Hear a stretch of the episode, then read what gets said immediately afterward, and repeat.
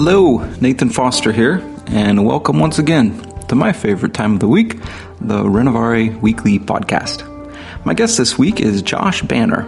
I had a great conversation with Josh about his work in a local prison where he teaches contemplative prayer and does training with prisoners for them to be spiritual directors. I don't think I've ever heard anyone offer such respect uh, and love for the people he serves.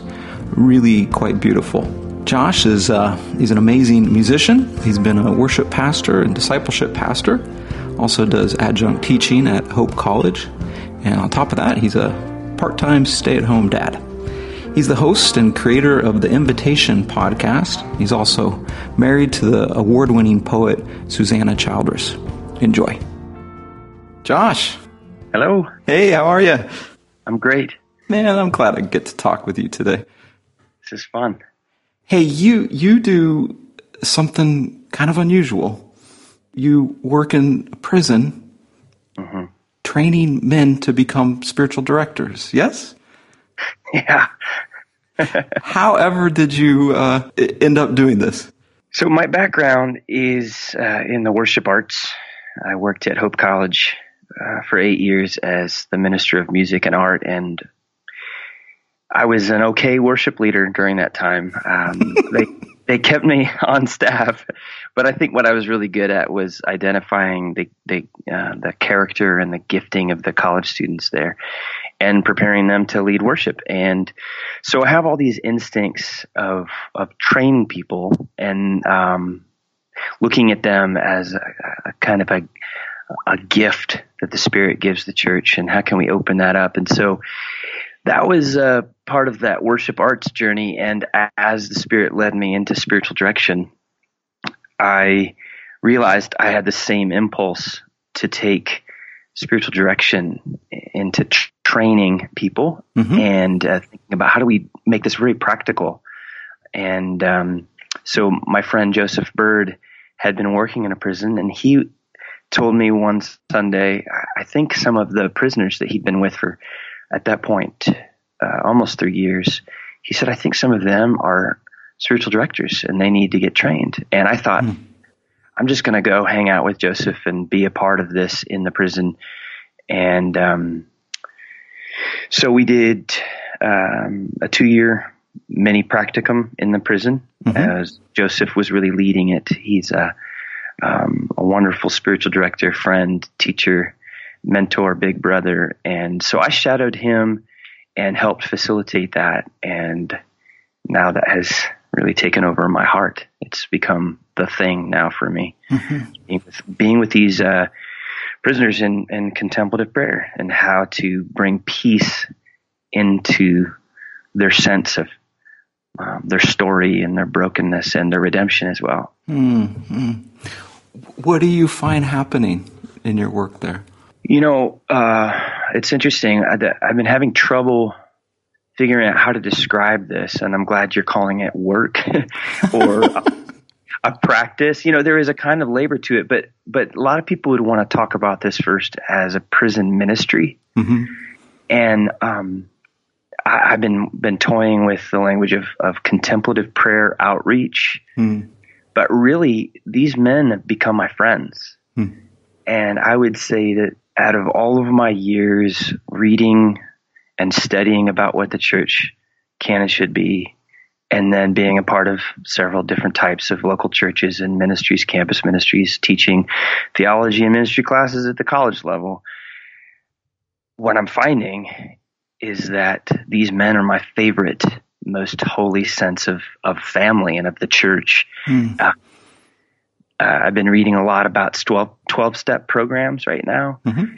And uh, what I've witnessed about people who are in 12 step and recovery, uh, and then these men in the prison, there's a raw openness to each other and an openness to God mm-hmm. and really an openness to themselves. I normally spend uh, two Saturdays a month the full days with these men. And, and uh, this last Saturday, I, I, was only able to do the morning bit, uh, the, some confusion with the administration to allow me permission to get back in the afternoon. And I, I I have about a 40 minute drive up to the prison. Mm-hmm. I I was weeping on my way home because I haven't, well, because of Easter and I, my family took a vacation. I haven't seen these guys in a month and they are my, my holy place. I just love being with them. They have helped me. Um, there's always that cliche, you know, teachers and you go on short term mission trips or whatever. You say, well, I'm always getting a lot more than I'm giving. and it's true. It really is like they are, they're changing my life. Hmm. That's beautiful. Give us just a brief description of the training program. I mean, obviously this is so much more than that, but but this sure. is a pretty intense work you're yeah. doing with them. Yes. Actually, a lot of people are shocked that I am reading some really intense things in a prison with these men, but it's an intense place. hmm. It's an intense part of their life. So what we're doing in study and in practice is commensurate, really, with the culture that we're going into. So um, they're game is what I want to say. Um, they're hungry. They um, they want to go there with us. So um, to give a little background, um, so Joseph started doing group spiritual direction with a group of about twenty. Uh, we'd have anywhere from twenty to really forty, depending on the week, that would show up. And what that basically means is that every Saturday he would sit with them in silent prayer for mm-hmm. at least five to ten minutes and then he would read um, a passage from a spiritual author, uh, a mystic, um, some uh, something to to open up uh, some vocabulary for the men, and then he would just invite them to respond uh, as they were um, led. And so that for a couple years became this uh, greenhouse, this conservatory of growing, this contemplative space, this sacred conversation with them.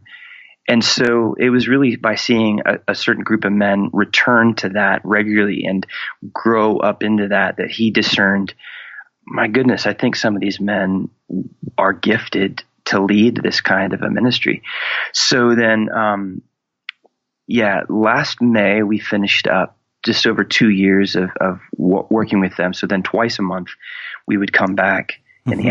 Afternoons for a time with them. And that would be readings. Uh, we would read everything from, I, I, mentioned the Cloud of Unknowing, I studied St. Francis and uh, Clara of Assisi, Bonaventure, some Richard Rohr, James Martin's. Uh, they loved uh, the Jesuit Guide to Almost Everything. Um, so we would just oh, uh, and a big dose of the desert desert dwellers, uh, uh mm-hmm.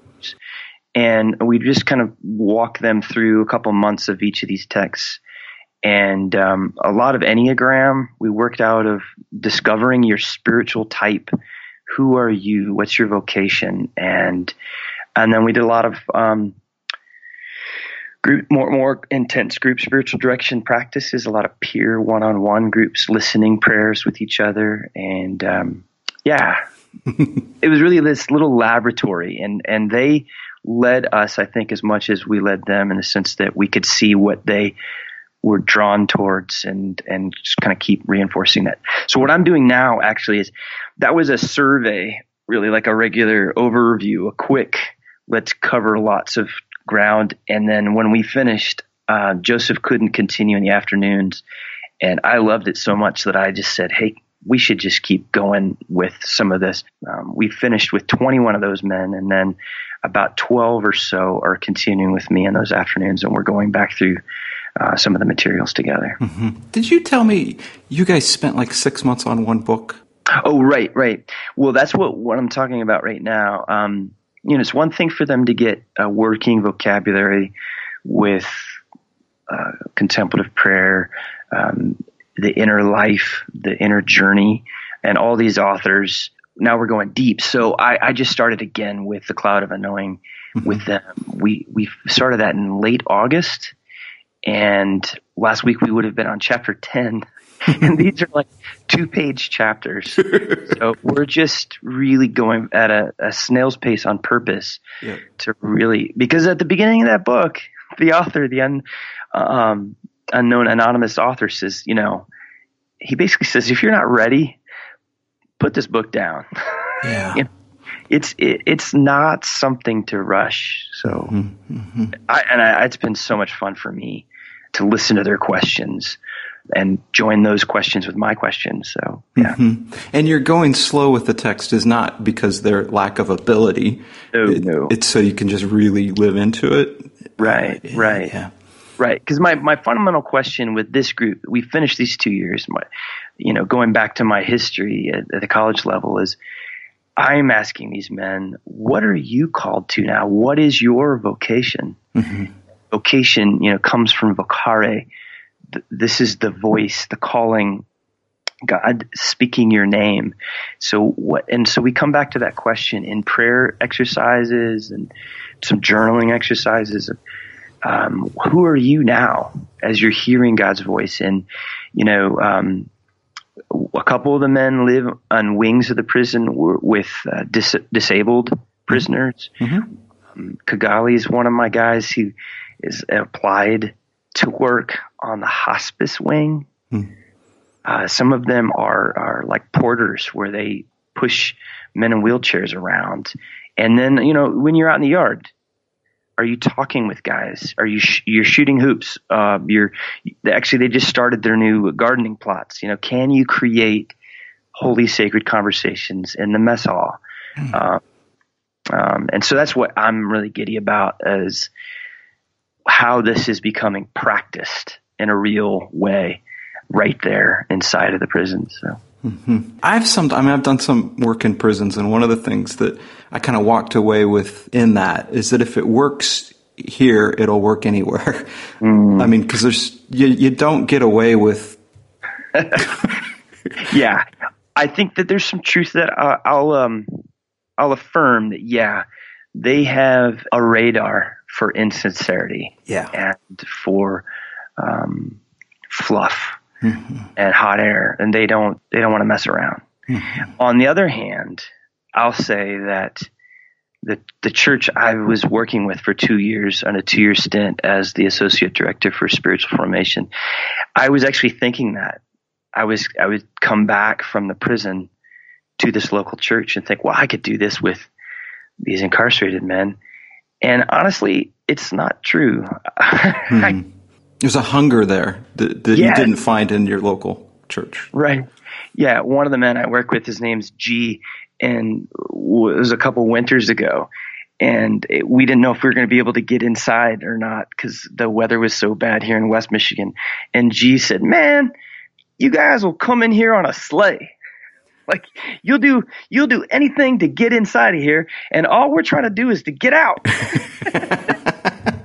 and I try to like let you like there's this earnest playfulness that we have with them. We're trying to get out and you're trying to get in. And they keep asking us, why are you trying so hard to keep coming back to us? And I would say, Joseph and I and the other volunteers, it's because of that hunger and that openness. Mm-hmm.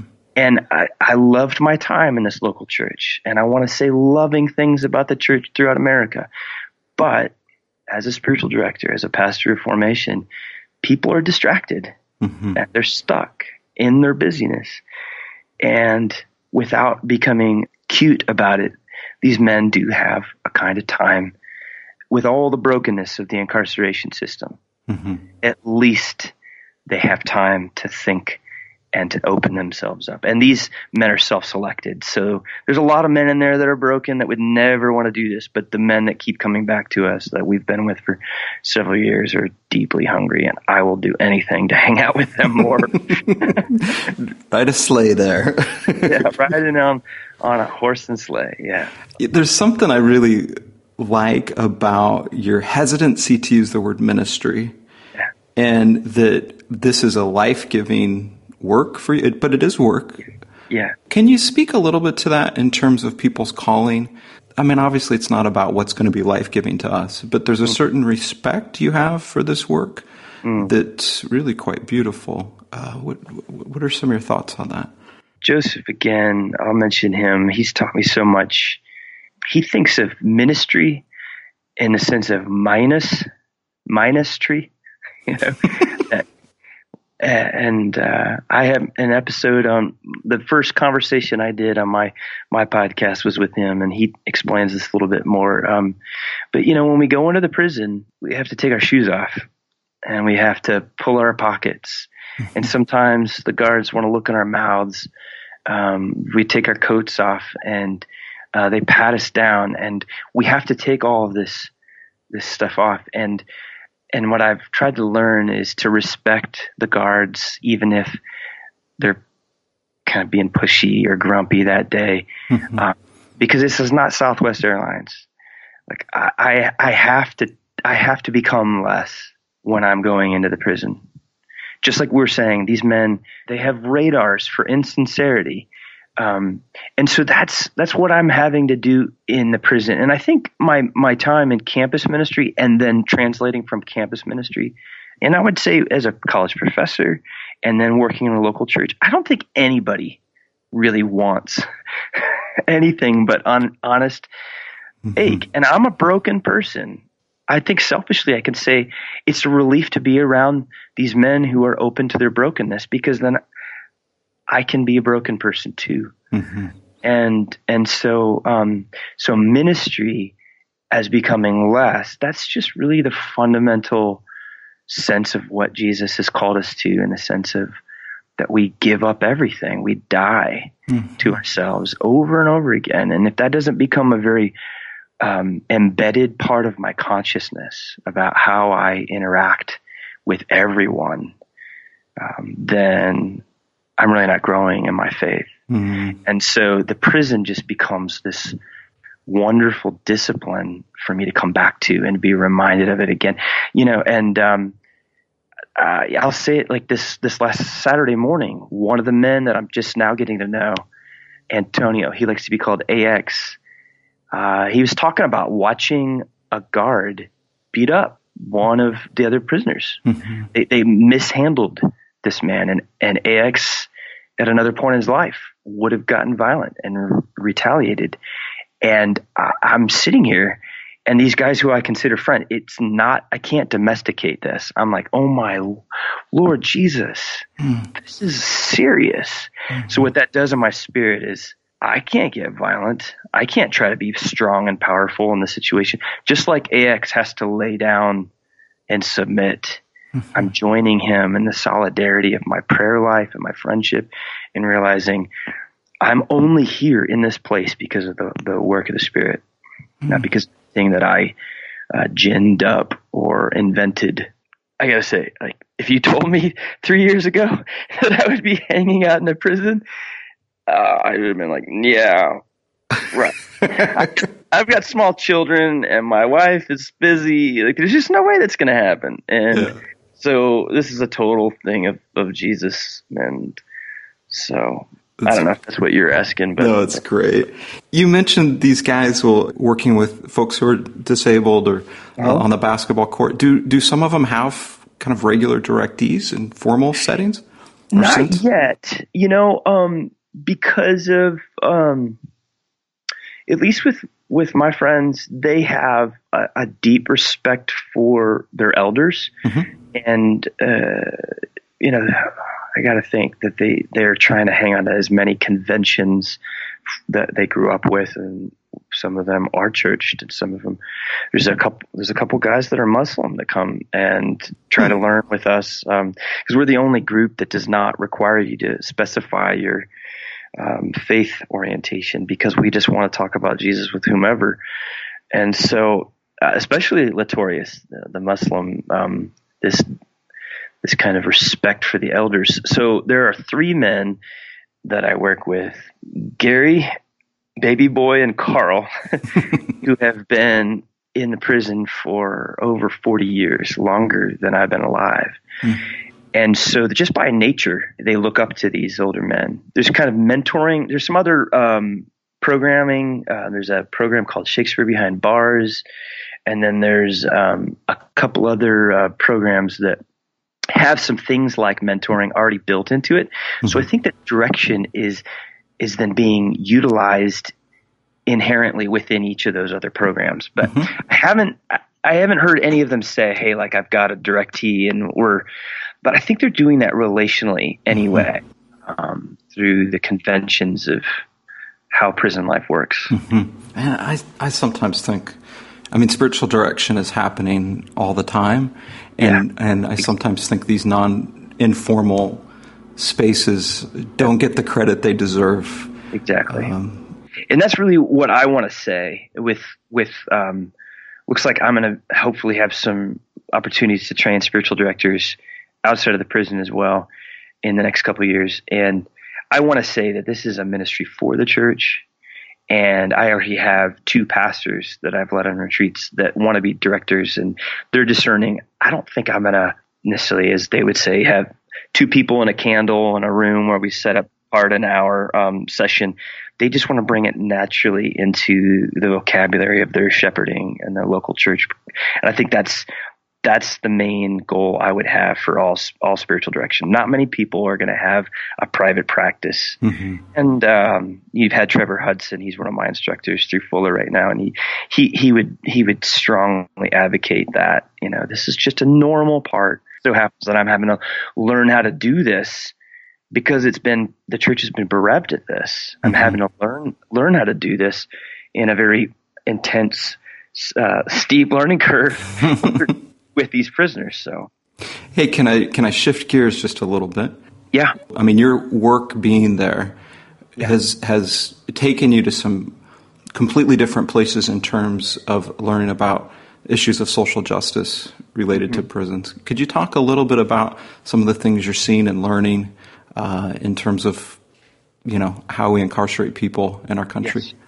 Thank you so much for asking that. Um, it's really hard for me to figure out how how to to talk about this because I don't have a history. I want I want the folks that are listening to to understand that I'm I don't consider myself historically to be the social justice guy. Mm-hmm. I was the arts guy I, I, um, who figured out how to bring uh, the arts and worship together and running recording studios. And so social justice was always somebody else in the church or at school or whatever. Um, but as I as I feel like I'm learning from these men, um, and no matter what your your persuasion politically, right or left, um, I would want to believe that the church is beginning to understand that we still have a, a, a struggle with race in our country. Mm-hmm.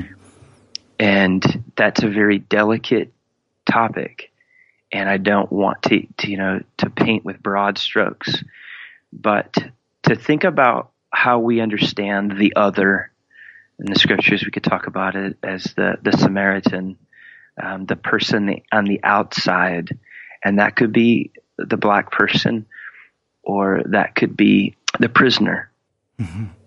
When I get to know and love the person of Jesus more and more, I understand that he had a radical ache to reach those that couldn't be reached. And that could be anyone, but especially in terms of um, race relations. And so I, I, I'm I'm I'm relearning that the our our what we could call our mass incarceration system is it's kind of an incubator for a lot of the, the racial dysfunctions in our mm-hmm. country. The basic t- statistics would be like this: um, the United States has roughly 12% of the world's population, but yet it possesses 25% of the world's prison population. Mm-hmm. And then if you look underneath the surface of that, 40% of those incarcerated individuals are black men. Mm-hmm. Mm-hmm. And who, who, make up what, 10, 12% of our U.S. population? Oh, yeah, yeah, yeah. 10% of our 12% of the world's population. So inordinate size of those that are in prison are black men. And so we have varying levels of discomfort on how to interact with the other.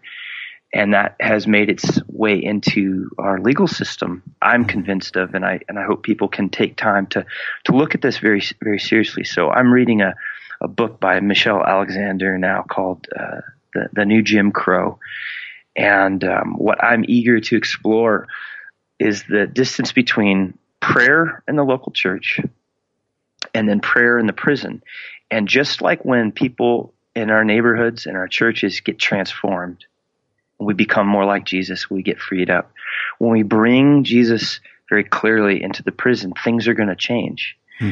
So, um, Michelle Alexander, she, she paints this picture that, uh, the end of slavery mm-hmm. and the civil rights movement in the 60s all occurred when there was a groundswell of public consciousness about the injustice of slavery and of the injustice of, of the way black people were still being limited through Jim Crow at that point.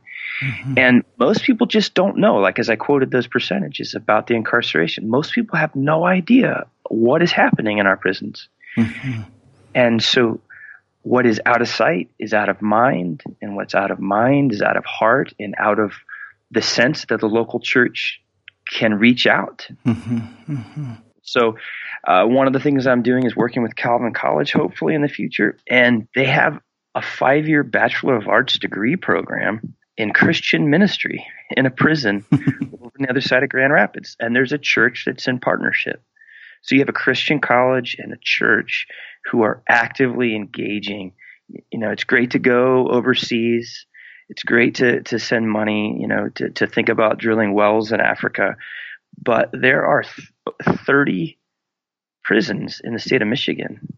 Hmm. And what could happen if we mobilize or inspire or encourage local churches to begin to access the prison populations right in their backyard? Mm-hmm. And um, so that's what I'm excited about is connecting the dots. And a lot of people would say, you know, Josh, you're trying to swallow too much, training spiritual directors, teaching college, you know, um, practicing direction, and then getting the local church and the prison, you know, I think it's just the kingdom of God, and mm-hmm. I it's not going to happen in a year. Um, I'm in this for the long haul, and um, I, I just think that that holiness is holiness, justice is justice, and it's time to create uh, a conversation within the church so that we can begin to become fam- familiar with how we are hard hearted mm. to those uh, who are being um, mistreated. Mm-hmm. And it's not to say that these men didn't commit crimes. Mm-hmm. It's the question of how we treat them when they get out. Mm-hmm. And so it really is like the modern day leper to be an ex convict. Mm-hmm. You know, trouble with voting rights, employment, they become the outcasts of our society. Mm-hmm. And if they've done their crime and they've they've done their their their their sentence, they've been punished. Okay, that's great. Now let's redeem them. Let's bring them back into into the health of our society and, and our worshiping communities. Let's not continue to to look at them as the the grotesque. That's good. That's good. You know, one of the um, and this this is worthy of a whole nother conversation, but one sure. of the issues that really concerns me is the privatization of our prisons.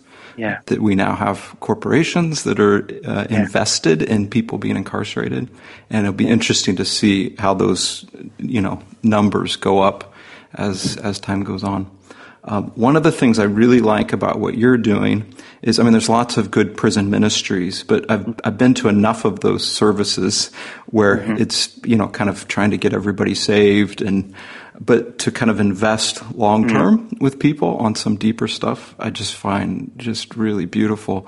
If someone's listening who would like to engage in some prison work, what would yeah. be a way they could uh, do such? You know, I think the first step is exposure.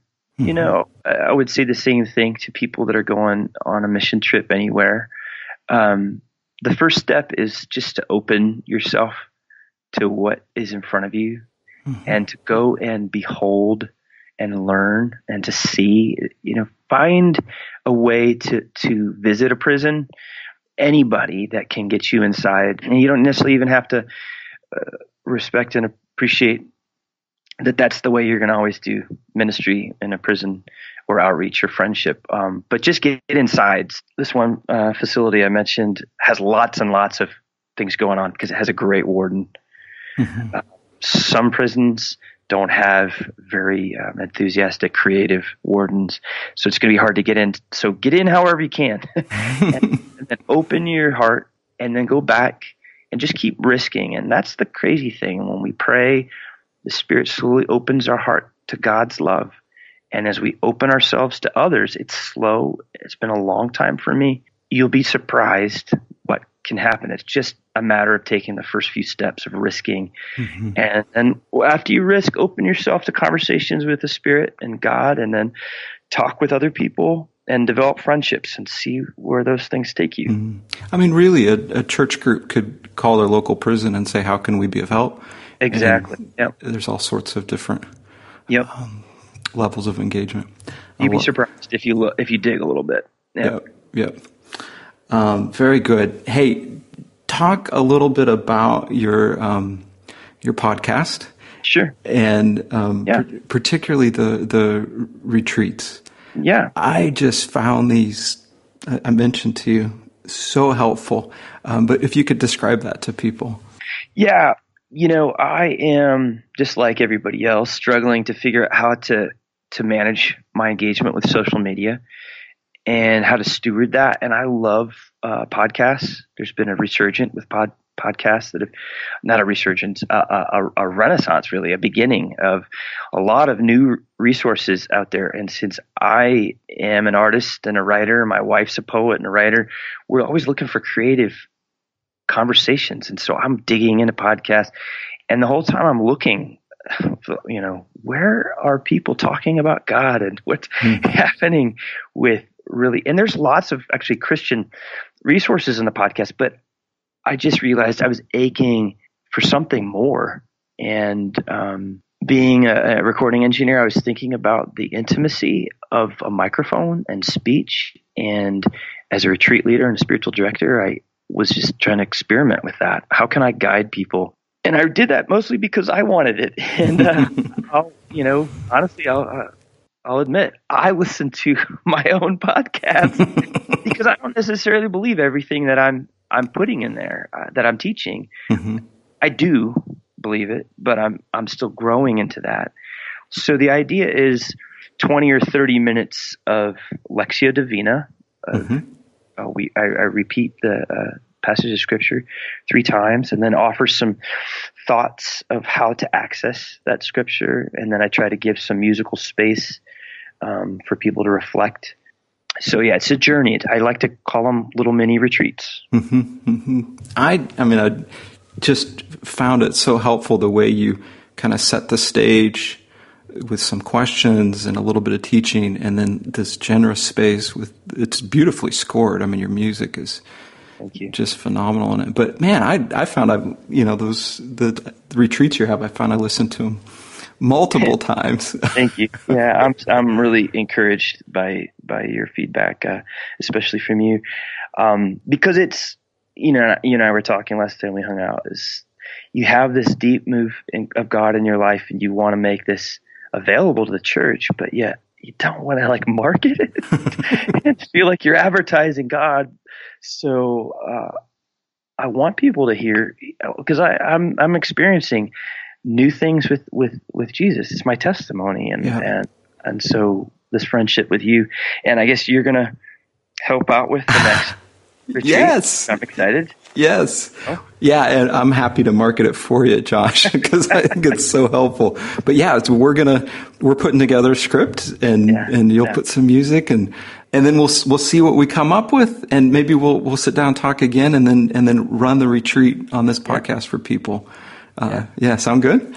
Yeah, and I mean that really is so much fun because I'm a I'm a collaborator mm-hmm. creatively, and I've just been sitting in my office with a microphone, and so I'm, I drag my wife and how's this sound? So to be able to work with you and see what we can we can learn together, that sounds like like so much fun. Yeah, yeah, I'm excited for it. And and in the meantime, people can uh, go to your website invitationpodcast.org and check out the retreats, but then also the interviews and mm-hmm. and as you mentioned, the interview with Joseph mm-hmm. about your guys' work together in the prisons. Beautiful. Well, thank you so much, Josh, and thank and you. we'll we'll do this again once we have the retreat put together for people. Yeah. Thank you. yeah.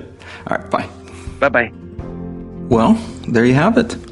You can find out more information about Josh and his podcast at invitationpodcast.org. That's invitationpodcast.org. There you'll find some extended interviews he's done with people and these really helpful mini retreats. I just love those. Uh, oh, also he has a upcoming interview where he interviewed me. I'd like to give a special thanks to our editor and tech extraordinaire, musician Brian Moricon. The music in this podcast is from a song he did titled Be Kind. It's become, oh, it's a very special song for the ministry team at Renovare. Have a great week.